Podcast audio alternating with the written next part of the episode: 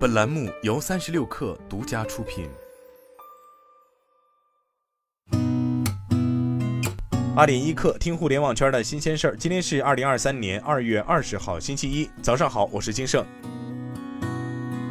三十六氪获悉，东方甄选主播董宇辉获得北京苹果人才奖一事刷屏网络。对此，东方甄选官方微博回应称，感谢北京市平谷区政府给董宇辉颁发的人才奖项，但网传图片具体奖励内容与董宇辉无关。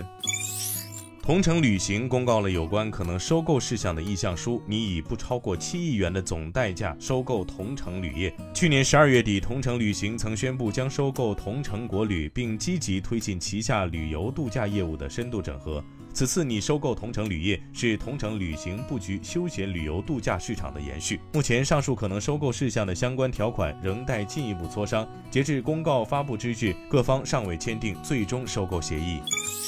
中国工程院院士、阿里云创始人王坚在南方电网总部参加第四届电力调度 AI 应用大赛时表示。解决好电力行业的关键问题，有可能会引领下一波 AI 浪潮。他表示，中国已经具备发展中国版 Chat GPT 的算力支撑和技术基础，问题的关键在于技术积累如何最终实现爆发。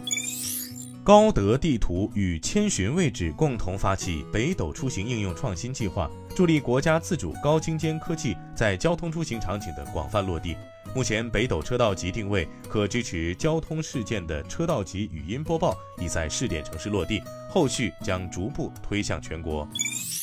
据星期日《泰晤士报》报道，亿万富翁 Zara 品牌创始人阿曼西奥·奥特加已放弃5.5亿欧元收购斐波那契广场的交易。斐波那契广场位于博尔斯布里奇，为 Facebook 母公司 Meta 都柏林欧洲总部所在地。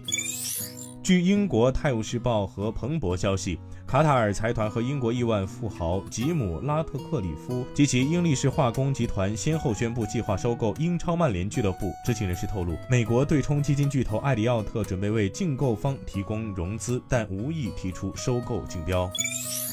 韩国出版商 Snowfox Books 计划发行一本完全由 ChatGPT 撰写的图书，并由人工智能机器负责翻译成韩文、校对和插图工作，为全球出版界首例。该书名为《寻找人生目标的四十五种方法》，基于 Snowfox Books 首席执行官 Seo Jin 制定的内容创意，将于二月二十二号上架。今天咱们就先聊到这儿，我是金盛，八点一刻，咱们明天见。